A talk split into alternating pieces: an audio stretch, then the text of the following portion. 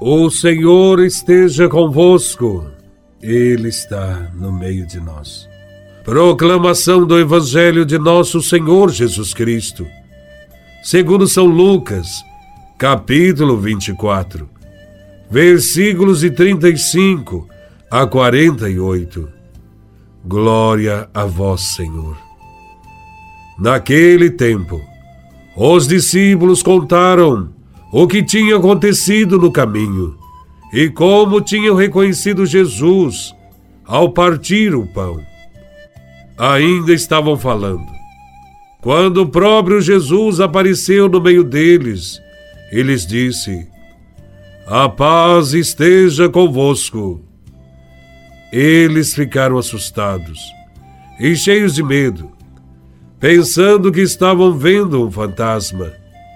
Mas Jesus disse: Por que estáis preocupados?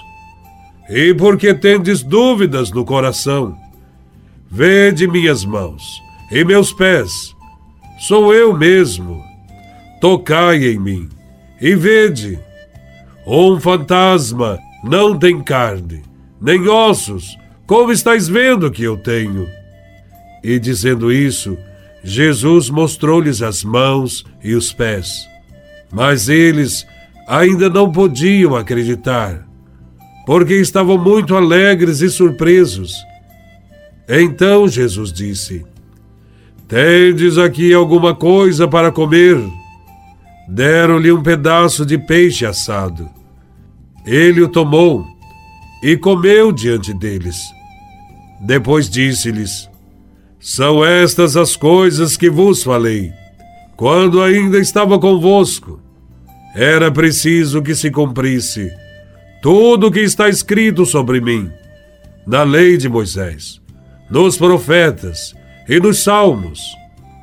Então Jesus abriu a inteligência dos discípulos para entenderem as Escrituras. E lhes disse: Assim está escrito: O Cristo sofrerá e ressuscitará dos mortos ao terceiro dia. E no seu nome serão anunciados a conversão e o perdão dos pecados a todas as nações, começando por Jerusalém. Vós sereis testemunhas de tudo isso. Palavra da salvação.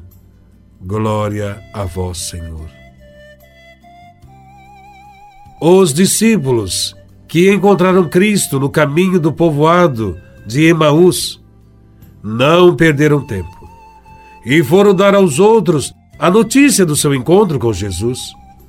Na mesma hora, como que para confirmar as suas palavras, Jesus apareceu-lhes e disse: A paz esteja convosco. Jesus mostrava-se a eles, marcado, cicatrizado, porém vivo e ressuscitado.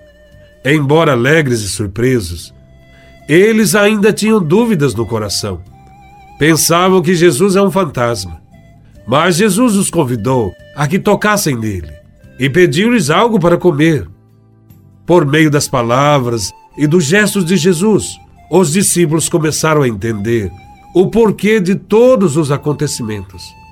Assim, Jesus abriu-lhes a inteligência para compreenderem as Escrituras dando-lhes a paz e o entendimento de tudo quanto lhes dissera antes. Do mesmo modo acontece conosco. Para que possamos compreender Jesus, nós precisamos nos aproximar dele, tocá-lo e alimentarmos-nos com ele.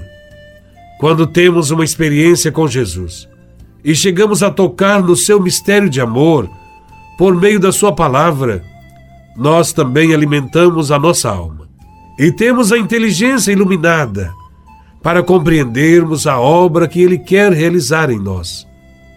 Como o próprio Jesus afirma, fantasma não se comunica, não se expressa, não tem carne nem ossos, não come.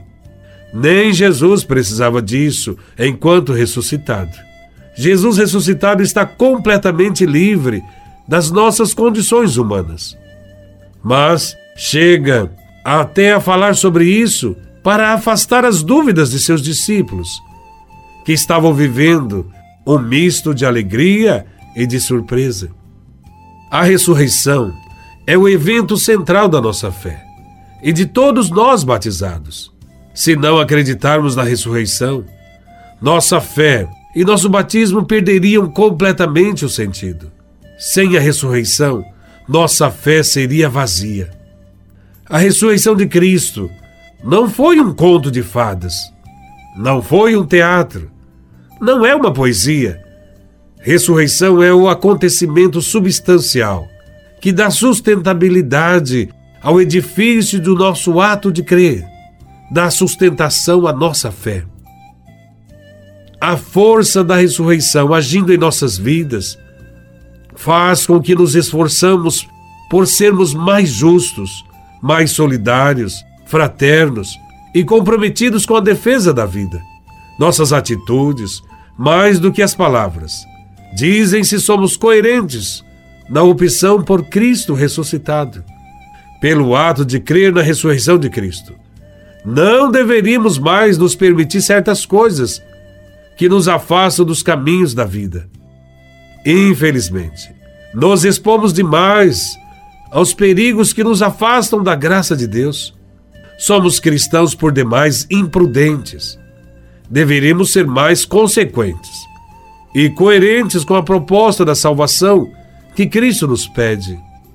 Sem dúvida, a experiência do encontro com Cristo ressuscitado deve nos levar para a missão, para a construção de um mundo conforme a vontade de Deus, um mundo de justiça, de paz e integridade da criação, um mundo sem excluídos e marginalizados. Cristo caminha no meio de nós. Sejamos fiéis a Ele levando adiante o Evangelho do Reino de Deus. Louvado seja nosso Senhor Jesus Cristo, para sempre seja louvado.